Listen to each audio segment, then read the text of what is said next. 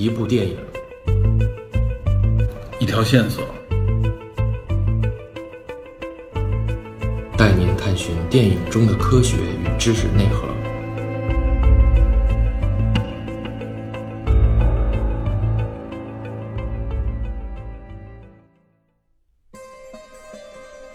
Hello，大家好，欢迎收听本期的电影侦探，我是 Peter。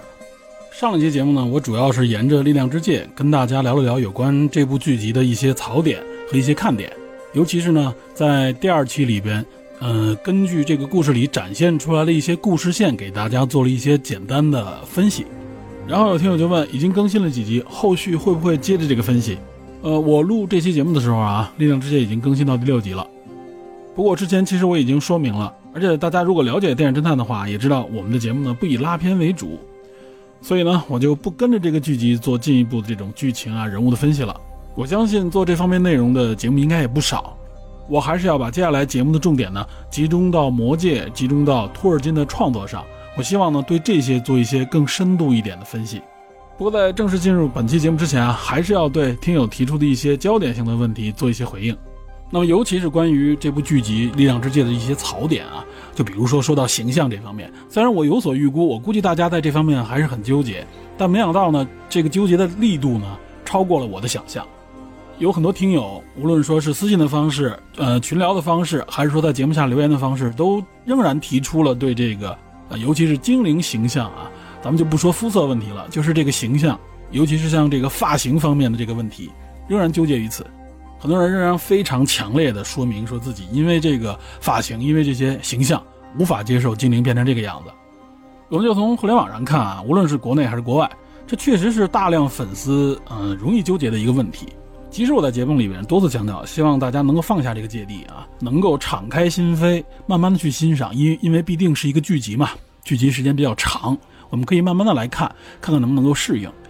如果我们带着我们固有的这个认知的话，就更难融入这个剧情，也就更难去体会这个剧集或者说相关的文艺作品能够给我们带来的更多乐趣。但我发现呢，用这种偏理性的讲道理的方式啊，仍然很难去说服大家，就是出于感性认知，出于一种情绪的认知，这个我能理解。但是呢，我不得不在这里边再举一个例子，希望通过这个例子的比对，能够让大家适当的稍微放松一下，从而有可能提高接受的这个范围。我举这个例子是什么呢？我相信啊，稍微深度一点的粉丝应该知道，《指环王》曾经在一九七八年推出过一部动画电影。那这部动画电影呢，在当年的这个影响力还是挺大的，尤其是在托尔金或者说《指环王》的这些粉丝群体当中。这个动画电影它的情节主要集中在魔界故事的第一部和第二部当中，也就是到双塔奇谋，甘道夫带领着洛汗的这个骑兵击溃围困圣盔谷的这些黑暗势力。它这个内容差不多就到这儿。但很遗憾呢，具体这个动画电影的全部内容我没看过，我看到过一些片段以及一些介绍。彼得·杰克逊也说过，他在拍摄《指环王》之前就看过这部动画电影，而且呢，其实拍摄《指环王》是受到了这部动画电影的影响。他在电影当中还对这部动画电影有所致敬啊，有一些镜头。虽然说我相信很多人没看过这部动画电影，但是这部动画电影的这个海报，我估计很多人见过，就是在一个仰视的视角下，甘道夫呢。右手持着一把巨剑，这个巨剑剑指向这个地下，然后呢，他的左手指向远方啊，背景非常的恢宏。在这个剑两边是两个霍比特人，应该一个就是弗罗多，另外一个可能是山姆。这个海报的形象还是挺出名的，我会把这海报呢也贴在节目的介绍当中。我在这儿为什么要介绍这部1978年的动画片呢？其实要说明的是什么？就是这部动画片里边的很多形象，如果放到现在的眼光上来看啊。你可能认为太颠覆了，简直就是丑化啊！甚至呢，有的人会觉得大逆不道，尤其就是精灵。我就举两个例子，一个呢就是艾隆啊，艾尔隆德，我也会把这个电影中他这个形象贴在节目的简介里边，那大家看一下。艾尔隆德这个形象，如果不加以说明，你肯定以为是一个人类角色，看上去至少是一个五十来岁的中年人，然后呢，黑棕色的这种短发。如果给这个形象换上一身西服的话，一点也不违和。我看到国外有很多网友在评论这个形象的时候，也是说不可接受。我相信呢，这都是受彼得·杰克逊的这个《指环王》电影影响，然后形成的一种对精灵形象的认知。那另外一个形象就是这个凯勒彭，或者说叫凯勒伯恩啊，也就是凯兰·崔尔的老公，这个名字也是非常著名。只不过无论是在电影还是在相关的作品当中啊，他呢介绍并不多。但因为他是凯兰·崔尔的丈夫，所以呢，在精灵族当中他的地位还是相当崇高的。那么这个形象在彼得·杰克逊的这个电影当中也展现过啊，也是一闪而过，出现过几个镜头，一个是开篇、中间，还有一个就是结尾处，和卡兰特尔他们一起去往这个阿门州。我们看到的也是啊，银色的这种长发啊，也是自带光环。那么这也可以说是大家心目当中一个经典的精灵形象了。但是在这部1978年的动画电影当中啊，他这个形象虽然说头发的颜色也是这种浅黄色、偏灰的这种浅黄色。但是这个角色的这个发型啊，就是一个短发，他这个发型最多就像成龙一样的那个长度，而且在这个头发的衬托之下呢，他的肤色显着稍微的深了一点。那么如此重要的两位精灵的王者类的角色啊，他们的形象都是短发，这应该不是当时这个动画制作者们自己的这种偶然的为之吧？另外呢，包括这个魔戒眼镜队当中这个主要的精灵王子形象拉格莱斯。他在这个动画片当中的形象也是半长的这种金黄色的头发，真的不是披肩长发啊！披肩长发这种精灵往往出现在女性的精灵形象当中。那么我相信，如果大家看到了这样的形象，至少针对力量之界的这个怒气啊，可能就会消一消。而且我相信，随着大家见识的东西更多以后呢，心中的一些条条框框自然呢也就会弱化了。很显然呢，每个时代都有它的这个局限性。那么这些文艺作品当中的形象，更多就是体现它那个背景年代的。一些审美、一些价值取向，那么肯定也有人会认为啊，这是当年托尔金老爷子在设定里写明的，这是魔戒故事当中的经典，是不应该修改，更不能够被颠覆的。在这里，我想说啊，如果你认为这是托尔金设置在中土世界里的精髓和传统的话，那我觉得你可能还真的把托尔金的作品看窄了。接下来呢，我就想跟大家好好的来聊一聊魔戒，咱们从一些不同的角度和线索深挖一下，看一看到底什么才是托尔金创作的精髓。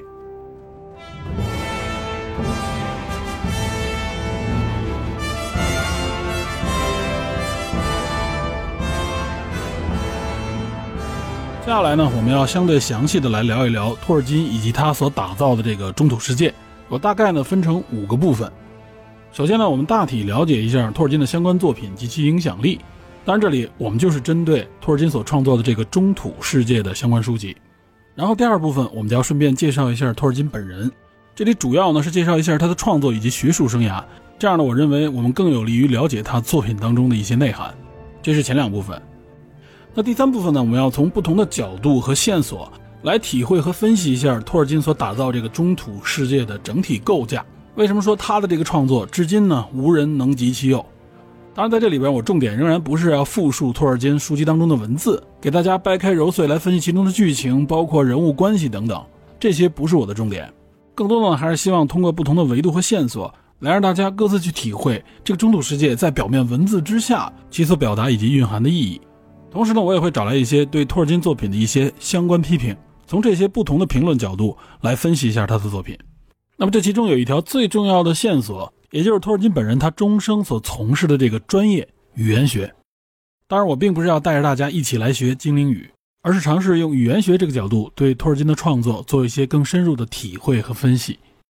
那在接下来的第四部分，我就想和大家探讨一下为什么是托尔金，为什么他的作品会有这么大的影响力。那最后，也就是第五部分，结合前面所讲的这些内容，我们再来看一看《力量之剑》，它是否承接了托尔金创作的精髓，体现了中土世界真正的价值。另外，我们也可以再来看一看受到托尔金创作影响的这些当代奇幻作品以及其衍生物，他们所呈现出来的这种文化现象，会对我们有怎样的启迪？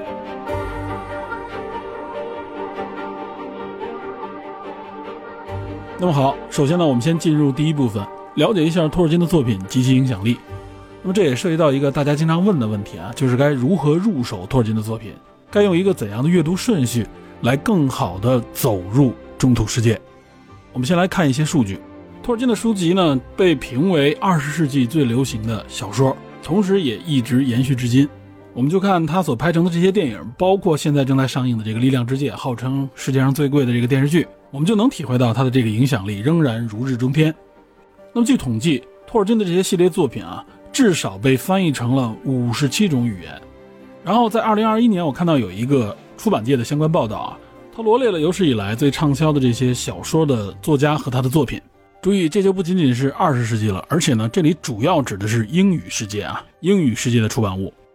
那么在这里边呢，托尔金已经排入了前十。那排在第一位的是莎士比亚，因为毕竟莎士比亚的著作，或者说以他名义出版的这些书籍太多了，全部出版的这些书籍加在一起，差不多售出了有六十亿册以上啊，这是排在第一，莎士比亚。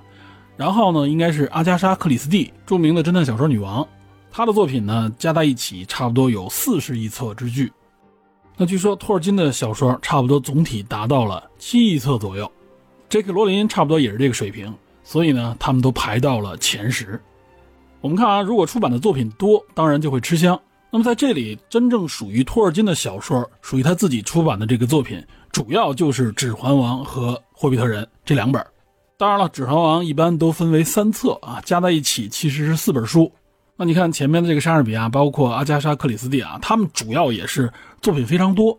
就光阿加莎，他一个人出版的这个小说，将近就达到八十册，所以总体算下来，这个量很大。包括像这个罗琳，他的《哈利波特》系列也是七本书嘛。那这个统计当中显示，托尔金的这个《指环王》这个《魔戒》这一套书就占据了将近五亿的销售量。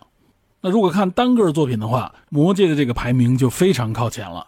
尤其是《指环王》的电影推出之后，那么在这个电影推出之前，也就是在两千年之前，它的销售量也达到了一亿册左右。当然，这个统计呢也有人质疑，而且其实呢，托尔金的作品也有很多受到盗版的这个影响，没有收录到官方的这个销售数据当中。但我们从这里边主要是告诉大家，就是托尔金的最主要的作品就是《魔戒》，《霍比特人》据说呢，差不多它的销量占《魔戒》的四分之一到五分之一，也就是一亿册左右。所以说呢，如果想入门，或者说就是领略托尔金的这个创作，主要就看《魔戒》就可以了。如果稍有时间，可以加上《霍比特人》。那么这两部实际上就是托尔金在世时候亲自出版的两套书。大家比较熟悉的《精灵宝钻》实际上是一九七七年出版的，这也是在托尔金身后。托尔金是一九七三年去世的。那么《精灵宝钻》实际上呢并没有完成，是他的儿子克里斯托弗·托尔金整理托尔金大量的书稿以及相关的一些信件、文章，然后呢和一个加拿大的这个奇幻作家叫盖伊·加弗里尔·凯，由他们两个人共同编辑出版的。当然，书籍上也标明这个仍然属于托尔金著，这也就是后续的一系列作品为什么都可以算作是托尔金的作品。那在这里呢，实际上也就是给大家介绍一下托尔金的这个出版顺序。有很多人推荐啊，阅读托尔金的这些作品就按照出版顺序来看就可以了。那么第一本也就是《霍比特人》，一九三七年出版，《魔戒三部曲》呢是一九五四年到五五年出版的，一共三本。国内呢一般译作是《魔戒远征队》。双塔奇谋以及王者归来，然后就是精灵宝钻，是一九七七年，这个时候托尔金已经去世了。接下来呢是未完的传说，这个国内一般都叫《努门诺尔与中州之未完的传说》，这个是在一九八零年出版的。注意，这里介绍的都是有中文版的，也就是在国内能够买到。再之后就是一直到二零零七年了，二零零七年出版的《胡林的子女》，然后是二零一七年出版的《贝伦与鲁西恩》，二零一八年出版的《冈多林的陷落》。这些书籍都能在国内买到。那么我刚才说了，一直到二零零七年才出版了《胡林的子女》，一九八零到二零零七中间隔了将近二十七年。这其实呢，并不是托尔金的儿子克里斯托夫·托尔金停笔了，而是呢，他在一九八三年至一九九六年陆续出版了十二卷本的叫《中州历史》。只不过呢，这个《中州历史》目前国内应该是还没有译文，所以呢，没有中文版。因为这套书呢，可以说是针对这种骨灰级的托尔金粉丝，或者说是专业的研究者而出版的。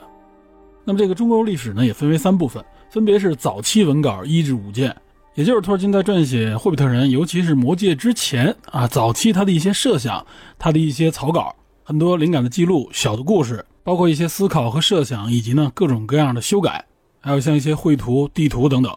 那么这五卷呢，它的内容主要是针对精灵宝钻。也就是从这里也能看出来，托尔金最早在头脑当中形成的是有关精灵宝钻的一些故事、一些设想。那么在这其中，我们就能看到托尔金在这个早期的文件当中、文稿当中啊，他有大量的调整变化。那么从这五卷当中也能看到，就是托尔金的一个创作历程，他是怎么样一个生长演化的过程。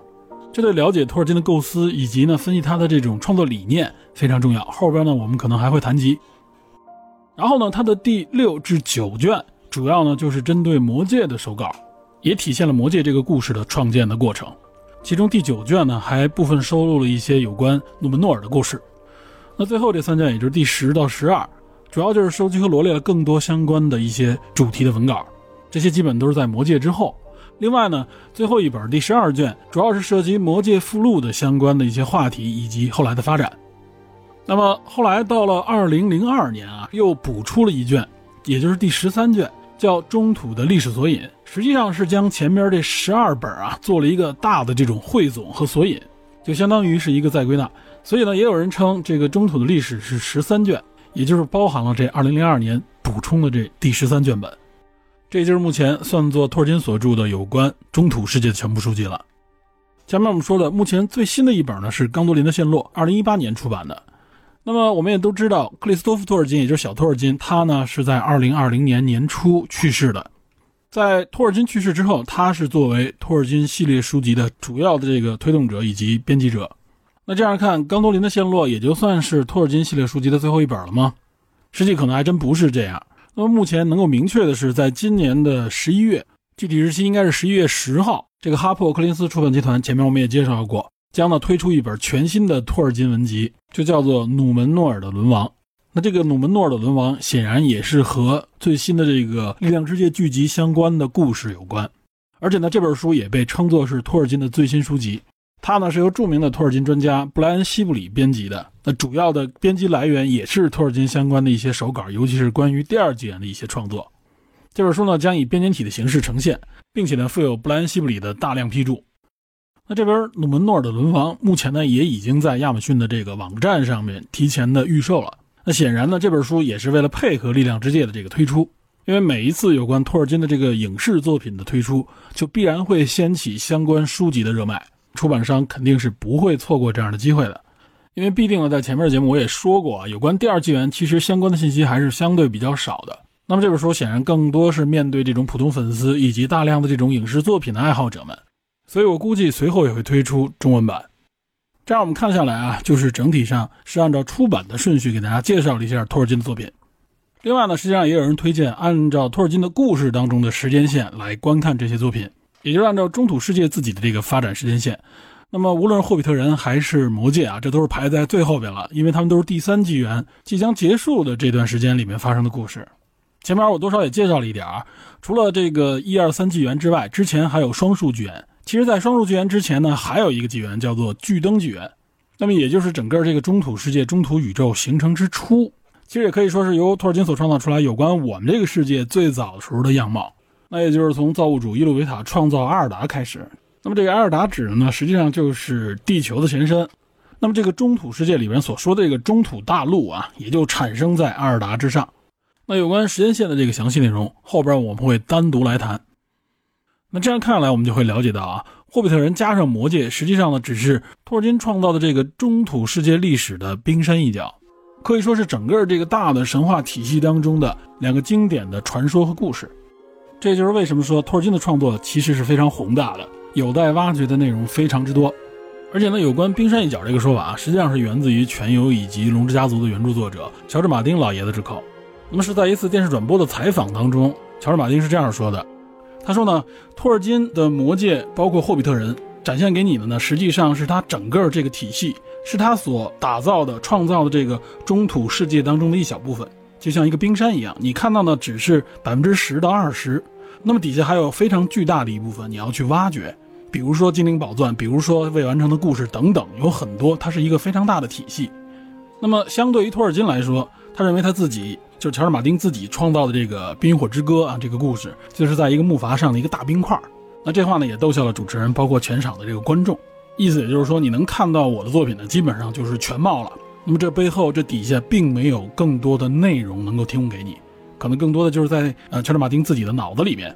当然，乔治马丁在这儿呢，实际上他是表达自己的一种谦逊，对托尔金的一种谦逊的态度。他也说过，他从来没想过去追赶托尔金，因为他认为托尔金才是真正的大师。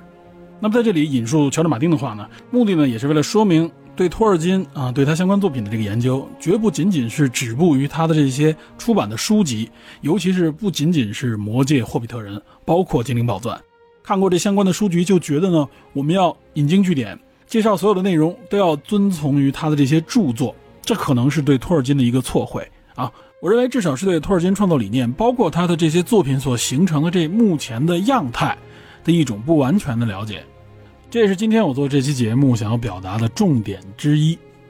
也就是我们不应该纠结于托尔金创造作品当中的文字，纠结于具体的事物、具体人物相关的这些细节，用一种如数家珍的方式来阐述这些角色、阐述这些故事，并且认为呢这就是真相，这就是信史，不能够被篡改，也不能够被错误的理解。所谓错误的理解，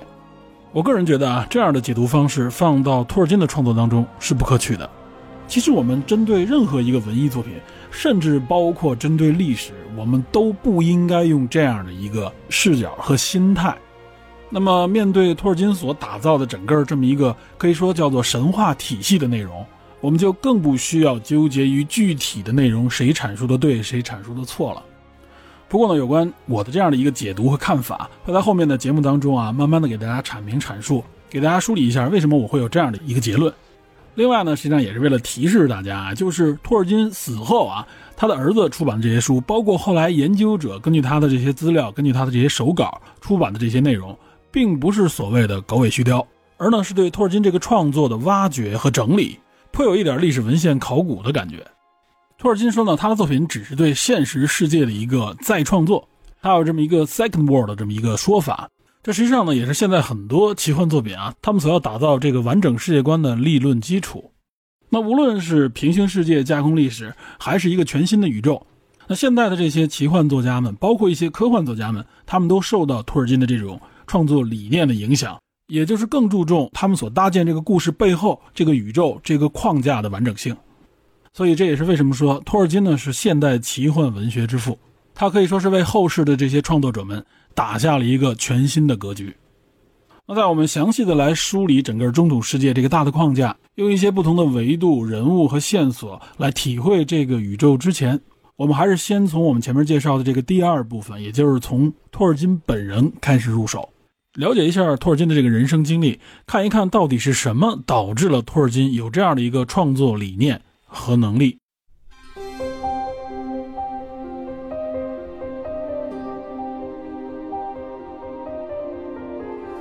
托尔金全名是约翰·罗纳德·瑞尔·托尔金，一般英语简写呢就是 J.R.R. Tolkien。他生于1892年，是一九七三年去世。那么有关托尔金的一些生平、一些简介，我估计可能很多节目里都会介绍。比如说他生于南非啊，四岁丧父，十二岁丧母。那么在他的儿时，他和他弟弟呢，主要是受他母亲的影响非常大。他母亲呢是一个非常虔诚的天主教徒，而且呢让他们多读书，也给他们讲很多的神话故事。这等于从童年时期就影响了托尔金。托尔金从小就体现出了对文学、对语言方面的非常大的兴趣以及天赋。他母亲去世之后，托尔金和他弟弟这个监护权就分配给了弗朗西斯·摩根神父啊，这个神父也是他母亲的生前的好友。那么托尔金自己也谈到过，他受这个神父的影响也很大，而且呢，也给了他很多引导，使他成为了一个非常虔诚的天主教徒。托尔金的中学呢，就读于爱德华国王学校。这所学校呢，也是在英国比较著名的一个公立学校。托尔金呢，就是在这所学校当中认识了他那几位密友，并且组建了 TCBS 社团。那么后来呢，TCBS 社团的这四位好朋友也分别考入了牛津和剑桥，并且也都应征入伍，参加了一战。托尔金呢，是一九一一年进入的牛津，在这之前呢，一九零八年，当时托尔金十六岁，他呢和他的弟弟当时呢是寄养在这个寄宿公寓当中，然后在这个公寓里，他结识了。也就是未来他的这个妻子伊迪丝·玛丽·布拉特，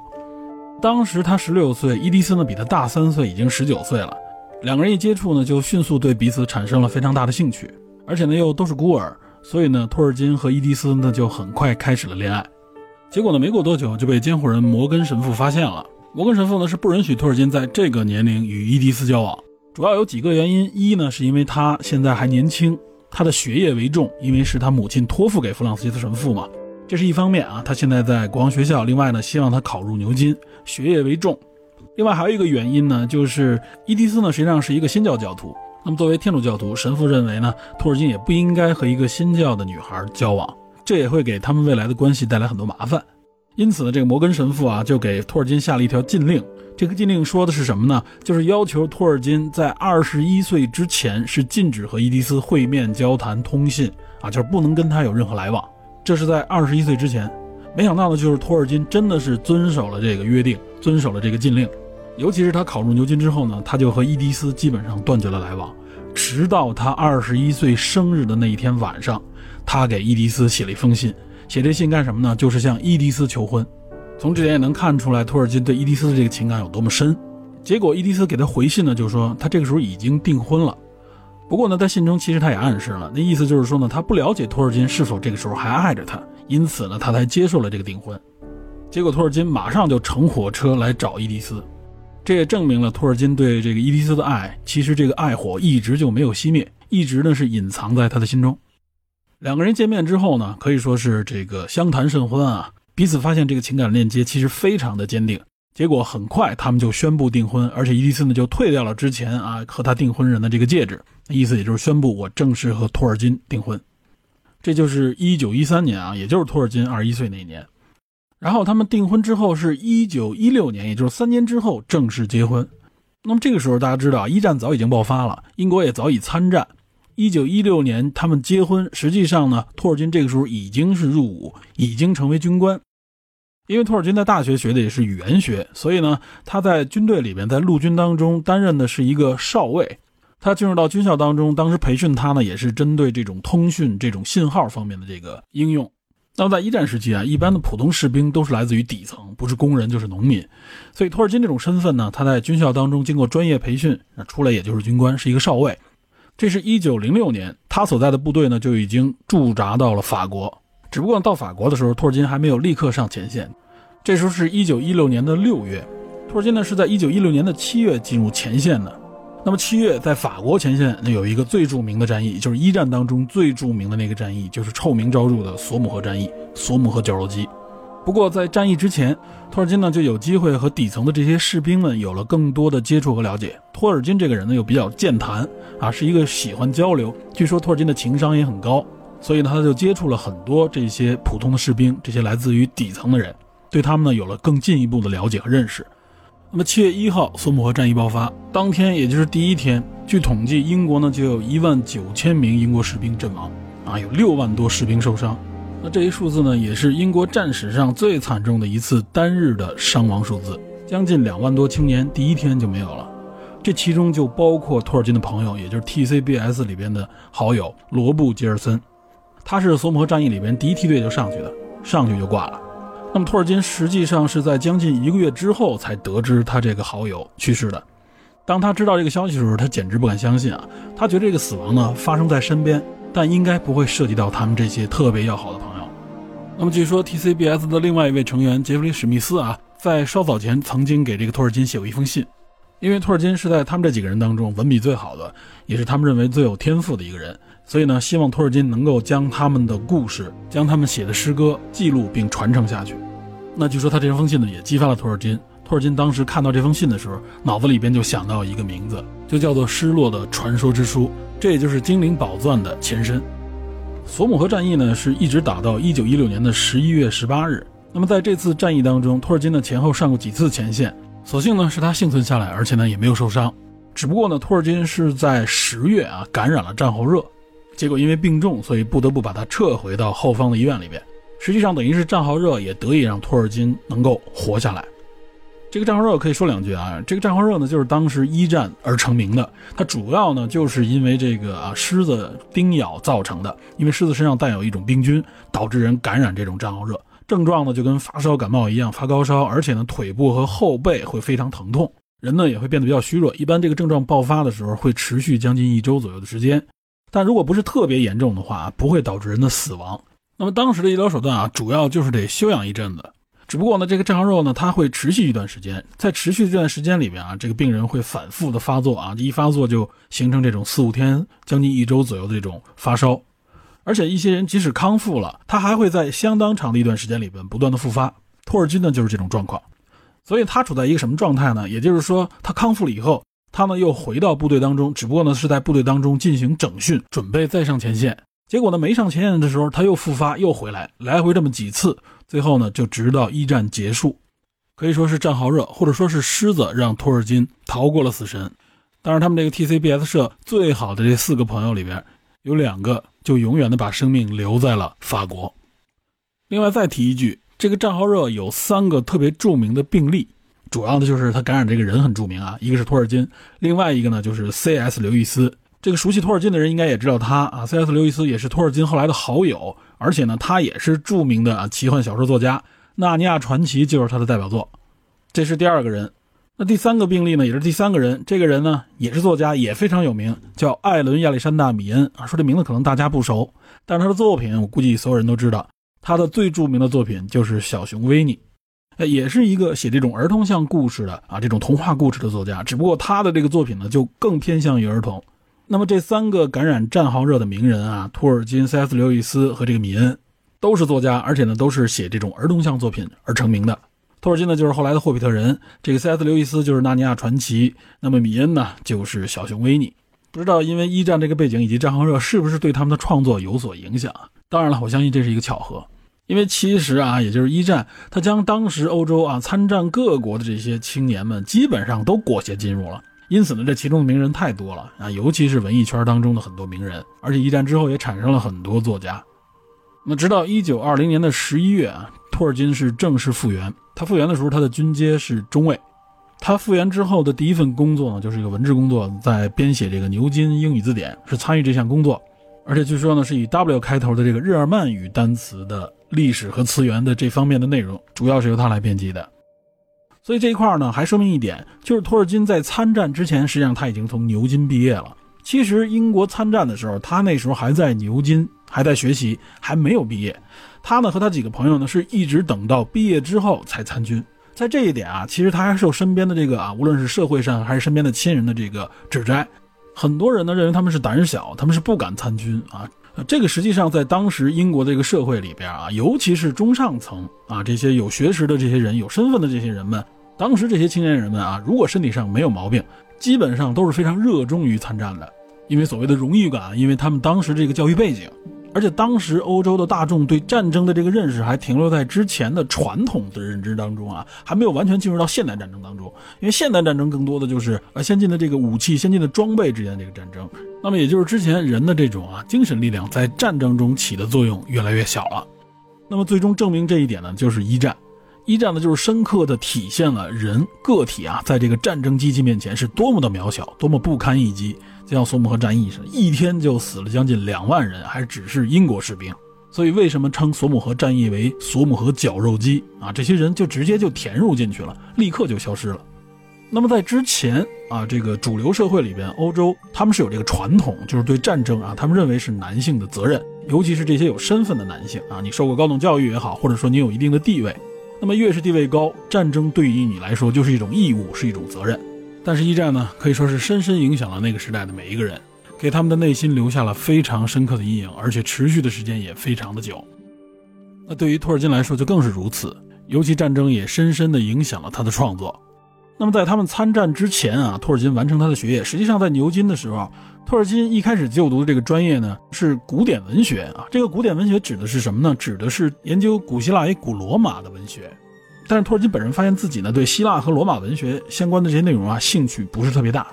他反而呢，对日耳曼民族的这种古神话呀，包括北欧神话、古斯堪的纳维亚语的这些相关的神话，包括冰岛那些地区的这些神话故事，特别感兴趣。相关的文艺作品，他也特别感兴趣，因为这些语言实际上是英语的前身。所以呢，托尔金呢，在朋友包括学校的这个建议之下，他转入了英国语言文学。英国语言文学就主要研究刚才说的这些，就是古日耳曼语，包括盎格鲁撒克逊语之类的相关的内容，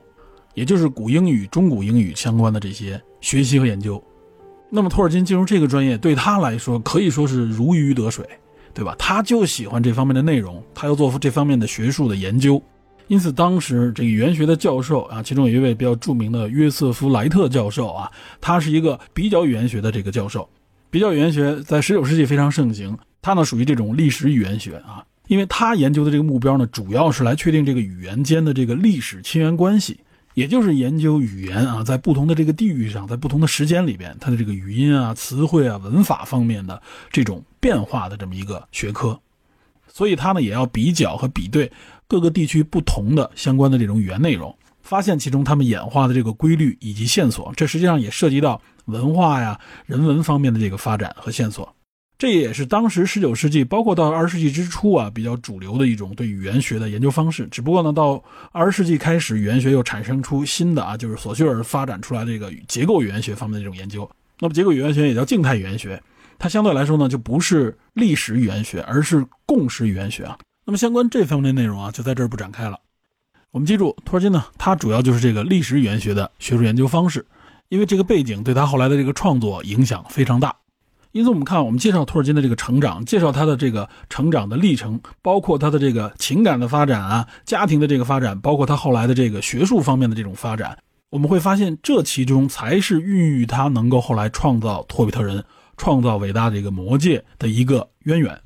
也就是，首先，托尔金本人呢，从小就在语言学方面啊，对文学有天然的这种爱好，而且呢，展现出非常强烈的这种天赋。无论在他的中学期间，包括后来到大学的牛津这方面呢，可以说是得以非常好的培养和发展。那么再后来啊，他工作了以后，仍然还在语言与文学这个领域，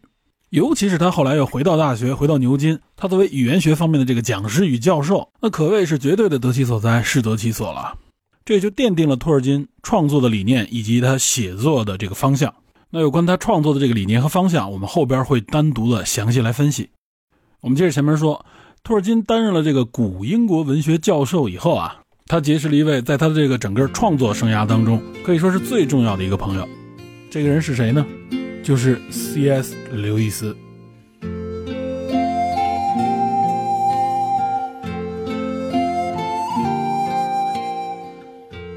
C.S. 刘易斯全名是克里斯托弗·斯特普尔斯·刘易斯，他是英国著名的一位作家兼诗人。那他这个代表作啊，就是之前我们提到过的《纳尼亚传奇》。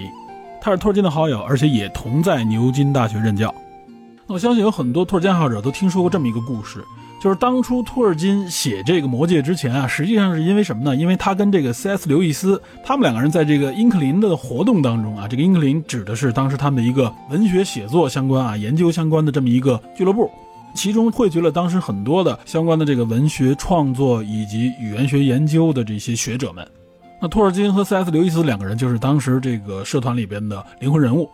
他们呢经常在一些小酒吧里边、小酒馆里啊，有的时候会在这个 C.S. 刘易斯的家里边进行活动。因为 C.S. 刘易斯他呢实际上一直算是一个更有身份地位的这么一个人，因为家族呢就比较的富庶，所以几个朋友呢有的时候就去刘易斯家里活动，他们就经常朗诵一些这种古的诗词啊，发掘出来的这种文章的段落或者自己的一些创作在这里边分享。那也正是因此，有一个说法呢，说托尔金和 C.S. 刘易斯呢，他们两个人之间有一个约定，因为这个约定，他们才各自写了自己的代表作。C.S. 刘易斯写了《纳尼亚传奇》，托尔金呢就写了《魔戒》。那么这个说法就认为，他们两个人当时这个约定呢，主要是因为他们各自觉得呢，当时的这个社会上这些文艺作品啊，这些书籍太乏味了，他觉得他们应该自己去写，所以呢，就写下了这两部脍炙人口的奇幻小说。这也就是这两部作品的一个来源，有这样一个说法，但实际上呢，并不完全如此啊。他们确实有个约定，也确实是因为当时的这个作品呢乏善可陈，因此呢，他们两个人就用一个投硬币的方式来决定写作的主题。那么这个投硬币的方式决定是什么主题呢？实际上决定的是两个主题，一个呢是关于宇宙旅行，另外一个呢是关于时间旅行。也就是他们两个人当时呢，用这样的方式来约定要写两本类似于科幻小说这样题材的内容。那这个投硬币的结果呢，就是刘易斯要写宇宙旅行，托尔金呢则是要写时间旅行。因此，C.S. 刘易斯就写下了他这个宇宙三部曲的第一部《走出寂静星球》，并且呢，在三八年正式出版。但是这边托尔金呢，却没有写完他这本有关时间旅行的书。托尔金呢，只写了几章的这个草稿。这本书的名字叫《迷失之路》。实际上呢，这个迷失之路和他的这个中土世界是有着非常多的牵连的，因此相关的这个草稿和大纲呢，最终也出版在了就是他儿子克里斯托弗·托尔金所写的《中州历史》的第九卷当中。那这个时间历史的故事大概说的是什么呢？说的是当时的人走入到历史里，走入到哪段历史呢？就是和努门诺尔有关的一段历史，他见证了努门诺尔被淹没的这一段历史。这个我在上期节目里边已经简单介绍了一下努门诺尔的这个沉默。那这个时间旅行的方式呢也比较简单，就是通过清醒梦的方式。有关什么是清醒梦，我在《盗梦空间》那期节目里边已经谈到过了。感兴趣的朋友呢可以去回听。咱们继续说托尔金和 C.S. 刘易斯，他们两人之间有关这个写作创作方面啊，实际上还有很多的这种关联。因为从1920年两个人认识以来，他们两个人之间这个友谊呢持续了将近二十多年。主要呢就体现在他们在这个读书会里，包括在这个英克林，就是这个墨水社里面，因为对文学、对语言学相关的这些领域的共同爱好，所以两个人的交流非常多。而且他们两个人呢，也会把自己写作的一些文章，包括他们写作的一些书籍的手稿，首先先拿到他们这个俱乐部或者说读书会当中进行分享、进行朗读。而且他们也会把自己的手稿分享给彼此，分享给朋友们，大家传看，甚至还有批注。那么这其中就有托尔金最早出版的这个小说《霍比特人》，准确的说应该是儿童奇幻小说。但是显然，托尔金的作品他并不完全是给孩子们看的。因为当初他把《霍比特人》的手稿分享给他的朋友们，大家读了以后都觉得这个写的相当好，希望他能够出版，鼓励他。这也使得托尔金呢有动力将这个故事写完。因为一开始他分享的时候呢，并没有完整的书稿，只是部分。那么据托尔金回忆，当初呢他这部分书稿这部分内容啊，他主要是为了给自己孩子们讲故事而写的。那最早落笔呢，就是大家比较熟悉的那个故事。好像有人说他是在监考的时候，也有人说是他在批改这个论文的时候，看到这么一张空白的纸，然后他就在这张纸上写下了这样一句话：在地底的洞穴中住着一个霍比特人。这可以说就是霍比特人，包括后来魔界的一个开端。当然，其实如果从托尔金整个的这个写作构思的历史上来看啊，他早在一战爆发之前，脑子里边就一直在构思类似的这种故事，在营造那么一个中土世界的雏形。那霍比特人呢，可以说是这个世界当中的一个冒险故事的起点。那么具体出版，据回忆呢，应该是一九三六年啊。托尔金的一个学生，他呢读过托尔金这个霍比特人的书稿，他觉得印象非常深刻。就像他在乔治昂文出版社的一位朋友叫苏珊，推荐了托尔金的这个故事。他建议这个苏珊直接去拜访托尔金，看看托尔金能不能把书稿借给他。苏珊当天就坐上火车去找托尔金。那么见面之后，他说明了来意，托尔金呢就欣然接受了他的这个请求。本来这个书稿就一直放在托尔金的这个办公室的抽屉里边，之前呢其他人借阅过。如果没有这个朋友的这个拜访啊，可以说这个书稿可能还会沉寂在托尔金的这个抽屉里，不知道要多久。那苏珊拿到书稿以后啊，在回家的路上就开始阅读这个书稿。那没花一两天的功夫，他就看完了。很快呢，他就给托尔金寄回了这个书稿，并且附上了一封信。那意思呢，就是希望能够出版《霍比特人》。但是呢，因为故事还没有写完，希望托尔金能够尽快的收尾。那托尔金看到这封信以后，也是大受鼓舞，很快就把霍比特人的这个结尾补齐。这个苏珊拿到完整的书稿之后啊，看了以后非常的激动，立刻呢就把这个手稿推荐给他的老板，也就是出版社的董事长史坦利·昂文爵士。昂文爵士看完这本书以后也是非常喜欢，而且还给他的儿子看。他十岁的这个儿子雷纳可以说也算是托尔金的伯乐之一。他呢被他父亲要求看完这本书呢要写一个书评。那他迅速看完手稿之后，除了大加赞赏之外呢，他还特意指出了托尔金作品当中的一个独特亮点，是什么呢？就是托尔金绘制的地图。他呢是这样说的：就只看托尔金这部书里边的一些配图，尤其是地图啊，就足以吸引一个孩子了。也就是托尔金这个地图画的就非常详细，而且呢非常的明确，包含了非常多的信息。为什么呢？其实托尔金的绘画水平也不低，而且呢，他在部队的时候啊，就是做信号官。那么在战场上，他还有一个任务，就要绘制地图。他曾经就绘制过索姆河相关的一些战壕地形图，所以说画地图对他来说也是曾经的职业。因此，托尔金对地形地理的这个敏感性就体现在了他的这个作品里。后来，托尔金呢还为这部书提供了自己手绘的这个配图。当时编辑们看了以后都是评价颇高，认为这些图画都非常的好。不过呢，在正式出版之前啊，还是颇费了一些周章。因为托尔金呢也是一个完美主义者，而且他对自己这个文稿进行了大量的修改。结果到了一九三七年的九月，这本书才正式出版，一上架呢就是颇受好评。圣诞节之前啊，第一版就已经售罄了。而且后来呢，报纸还报道了他出版的这本书。正是因为这个报纸的报道，托尔金的一些同事才知道啊，原来托尔金还写了书，还出版了。那么当时托尔金呢还怕他的同事们会因此奚落他，为什么呢？也就是在牛津、剑桥这种地方啊，当时的这些教授啊、这些讲师们是以愤世嫉俗而闻名的啊，他们觉得他们都是高世人一等的，因此呢，对这些非学术类的出版物啊，他们是持有一种啊普遍的藐视的态度的。托尔金描述呢说，他们这是一种自我防卫，是为了支撑自己内心固有的不合时宜的一种优越感啊，可以说拿捏的非常准确。但托尔金后来发现啊，他这些同事们并没有去奚落他，而大家呢都还挺重视这本书，这让托尔金自己内心呢有些窃喜的感觉。那么托尔金的这个朋友 C.S. 刘易斯也不惜在报纸上对托尔金的这个作品啊大加赞赏。他说呢，《霍比特人》是一本童书啊，就是面向儿童的书籍，是因为读者在童年的时候会读一次这本书，这之后他们会一读再读，并且拿《爱丽丝梦游仙境》和这本书做对比，说爱丽丝呢是小读者们会在小的时候读得很认真，成年读者呢是能领略到其中的这个趣味，《霍比特人》正好相反，说小读者读起来呢更多是觉得有趣。但过不了几年，他们才会明白啊，作者是用了非常渊博的知识和深刻的思想作为积淀的，所以会一读再读，使之成为经典。雷斯后来还评价到啊，说《霍比特人》的这个前几章啊，给你感觉是比较轻松幽默的，很温馨，但是呢，越往后读，会觉得气氛越来越凝重，那种轻松幽默的气氛会慢慢消失，不知不觉之中，读者就会进入到一个史诗的世界。这可以说非常准确地描述了托尔金的这个作品。这还只是霍比特人。其实呢，如果看过魔戒之后，大家都说霍比特人相对于魔戒来说就是一本童话，那么魔戒才是真正的史诗。这也就谈到了魔戒。魔戒呢，实际上是在霍比特人之后啊，过了十七年才出版，也就是一直到一九五四年。那么实际上当初啊，托尔金这个霍比特人出版之后这么成功，说实话，这令他自己也比较惊喜。出版社呢就希望他能够继续的提供类似的这种书稿，希望他能够写霍比特人的续集。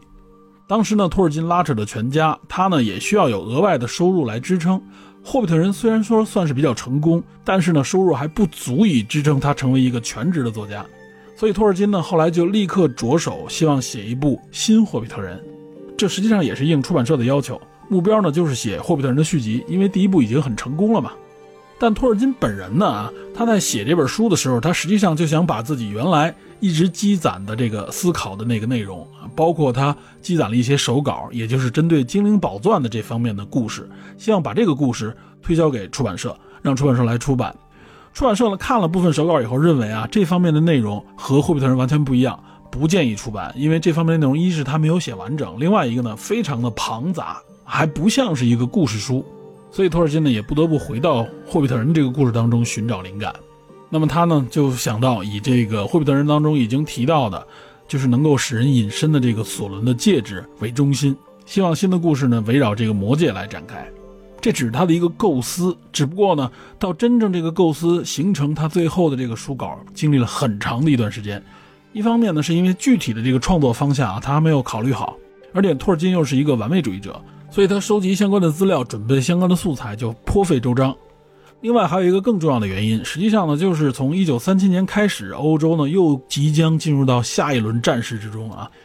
三九年二战正式爆发，实际上呢，三十年代的时候，欧洲就已经动荡不安了。那么二战的爆发，整个环境的变化，包括他要维持生计，所以呢，写作这个世界就相当于是慢慢的搁置了。这期间呢，托尔金几次拿起笔来啊，写一部分又停下来，所以呢，断断续续到了一九四五年，也就是二战即将结束的时候啊。托尔金呢才写了三分之二，也就是到了这个双塔的结尾部分。二战结束之后啊，托尔金的儿子也就是克里斯托弗·托尔金，他从空军退伍回来，要继续完成他的这个学业，也就是在牛津大学攻读英语专业。C.S. 刘易斯还做过他的导师，因此呢，在 C.S. 刘易斯的这个建议之下，希望小托尔金也能够进入到这个英克林俱乐部当中。那么从那时候也能看出来啊，就是。克里斯托弗在这个所有的孩子当中啊，和托尔金的这个写作的关系是最为密切的。他从小呢就听父亲讲述相关的这些故事，而且呢对写作、对文学也颇有兴趣。他后来从事呢也是相关的专业。据刘易斯回忆啊，说克里斯托弗·托尔金在这个英克林里边，在这个俱乐部当中啊，他在朗读他父亲的手稿，尤其是霍比特人和魔戒相关的故事的时候啊，说他的这个朗诵要比原著作者还要精彩。这从侧面证明了小托尔金对文学、对他父亲这个创作的激情，以及他在文学相关方面的这个造诣。那另一方面，我们能看出来，就是托尔金的写作啊是非常缓慢的。他的文稿的一些分享、一些朗诵啊，实际上也是会收集朋友们的一些反馈意见。那据说，直到一九四七年，《魔戒》呢才算基本写完，然后又做了一些修改和修订，直到一九四九年，最终才算是将《魔戒》定稿。那么定稿之后，他的第一个读者是谁呢？就是 C.S. 刘易斯，刘易斯看完了以后给了他这样一个评价，说呢，托尔金，你将你的整个青春岁月全部耗费在这本书上，现在证明是正确的，是值得的。那么其他的一些人看完了以后也说啊，这部作品将是一部真正伟大的作品。那托尔金也在给出版商的这个信当中写到说，这部书呢是我生命和血的凝结，我已竭尽所能。可以说，托尔金的这个创作黄金期基本上全都投入到《指环王》《魔戒》的这个写作当中。那实际上，之前我们也介绍过啊，托尔金自己本人完全写完的书就是两本，一本呢就是《霍比特人》，另外一本就是《魔戒》。只不过呢，《魔戒》在当初出版的时候啊。因为页数比较多，一次性出版，出版社呢也有点捉襟见肘。为什么？因为二战刚结束，那个时候所有物资都紧缺，所以呢，在五十年代初的时候啊，也能看出来那个时候英国的经济还在百废待兴当中。出版社呢就向托尔金提出要求，说要不然呢，干脆你就把这个《指环王》啊，把这个《魔戒》你做一个删减，你缩减一下呢，这样我们好一次性出版。托尔金当然是拒绝了这个请求。那最终呢，他们就决定将这本书分成三部分出版。因此也就有了三本啊，第一本《护戒使者》，第二本《双塔奇谋》，或者叫《双塔奇兵》，第三本《王者归来》。那么第三本书直到一九五五年的十月才正式出版。好，有关托尔金的这个生平以及他创作写作的这个历史啊，我们就介绍到这里。我前面说过，介绍这段历史的主要目的呢，实际上是为了让大家了解托尔金他创作的这么一个历程。这其实也为了后边详细分析《指环王》以及分析托尔金这个创作做的铺垫。那如果大家对托尔金的生平想有进一步的了解，我推荐一部电影和一本书。这个电影的名字就叫做《托尔金》，实际上也可以翻译成《托尔金传》啊，是二零一九年上映的，由这个尼古拉斯·霍尔特主演，就是在漫威的这个《X 战警》当中演那个能够变身成野兽那个蓝博士。那这部电影呢，评分不是很高，主要的原因呢，就是说从直观上看啊，这部电影感觉波澜不惊。整体过程呢，就是一个托尔金成长的一个流水账。实际上，它主要集中的这个点是在托尔金开始写作之前，就是正式写作《霍比特人》包括《魔戒》之前的这段历史，也就是刚才我们介绍的托尔金的成长、托尔金参战，包括他的爱情这方面的故事。爱情应该是他这个主线，因为托尔金爱好者也都知道，后来托尔金自己也承认啊。这个伊迪丝就是他整个这个神话故事当中，这个中土故事当中最著名的一个传说，就是贝伦与鲁西恩里边的那个鲁西恩的原型。那在托尔金创造这个中土世界当中啊，这个鲁西恩也是被称为最美丽的一位精灵。那么，如果大家了解托尔金的相关的一些历史，对他的创作、对他的这个经历感兴趣，再看这部电影的时候，应该会看得比较有趣味。当然，作为电影来说，它肯定有一部分的删减，有一部分的简化，有一部分的这种啊这种再演绎。所以呢，如果大家想更详细的去了解的话，那么大家就可以看一本书，这个国内也有出版，名字就叫做《魔界的锻造者——托尔金传》。这本书的作者是迈克尔·怀特，他也是英国著名的一个传记作家，他写过很多重要的这种啊历史人物，包括像最后的巫师牛顿，以及霍金科学的一生，还有达芬奇等等，他都写过相关的这个人物传记作品。那关于托尔金的作品其实有很多，他的这本传记呢也被很多人推荐。认为呢是写的比较好的一本，这其中呢除了刚才我们提到的他跟伊迪丝的这个爱情啊，以及包括在一战战场上他的一些感受以外，还包括了托尔金在这种求学和任教期间的一些内容，还有呢也包括他和 C.S. 刘易斯之间这个友谊，以及这个友谊后来的破裂。那么这本书除了能够了解托尔金本人之外呢，也可以顺便了解了当时那个社会背景下牛津、剑桥这类的高等学府里边这些人文学科教授们的生活样貌。而且好的人物传记也会非常易读，因此呢，我将这部电影以及这本书推荐给感兴趣的朋友。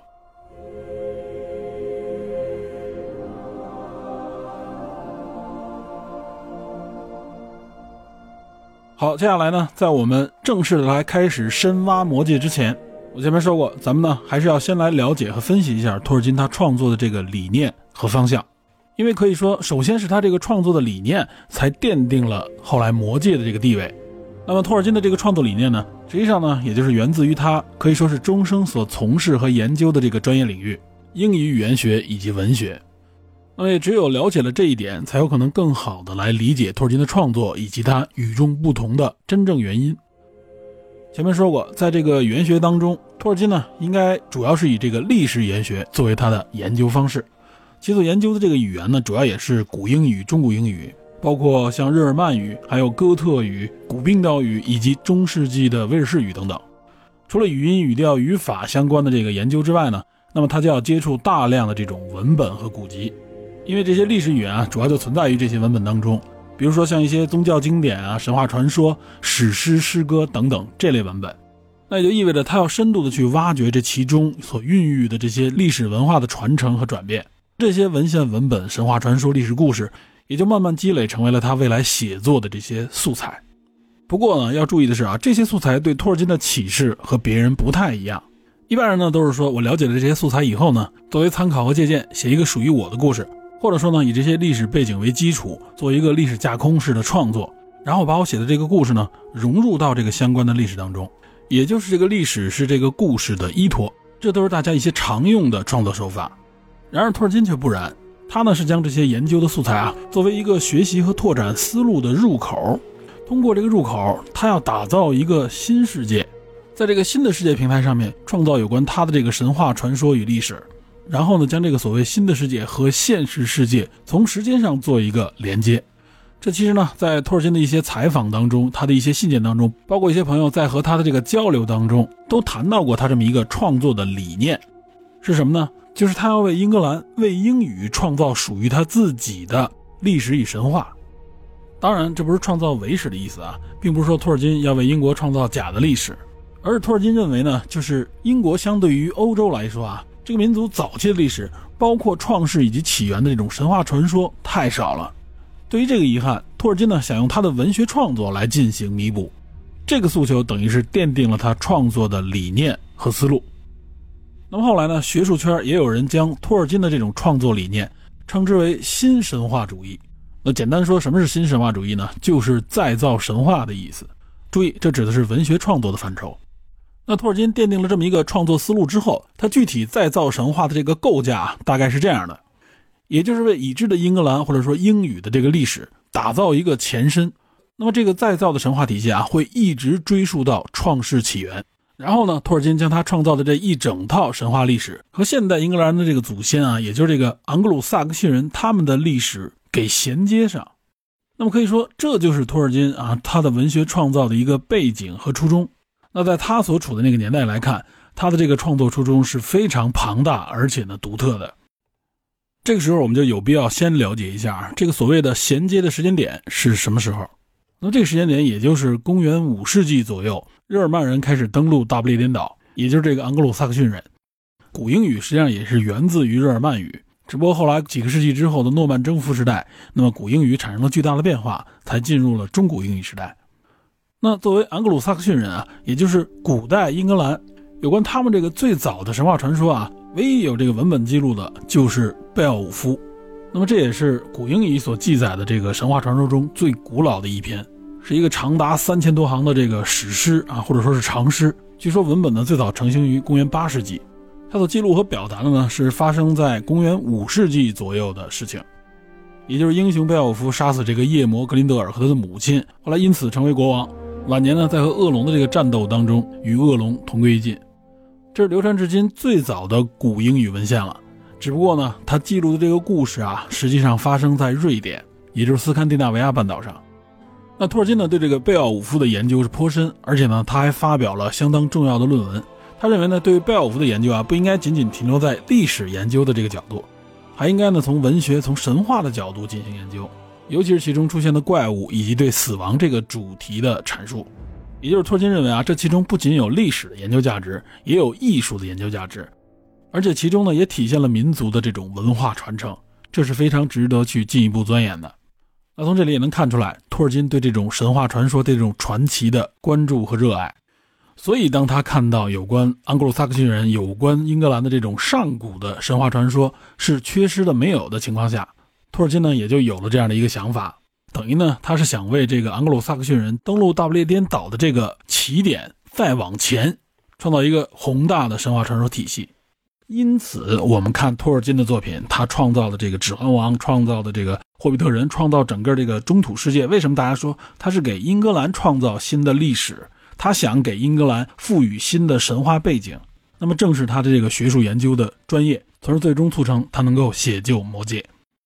所以他写出来的这个故事，在当时来看是非常独特的，而且他这个角度到现在大家还在研究，主要也是源于他实际上是在创造一个全新的历史。很多人都说阅读他的这个故事，看他这个写作，简直感觉就像在阅读历史一样，因为感觉好像这里边非常宏大浩瀚的，不是简简单单几句话就可以概括的这种神话故事。那么其背后支撑的就是托尔金自己啊，从小到大他的爱好和他专注的这个领域。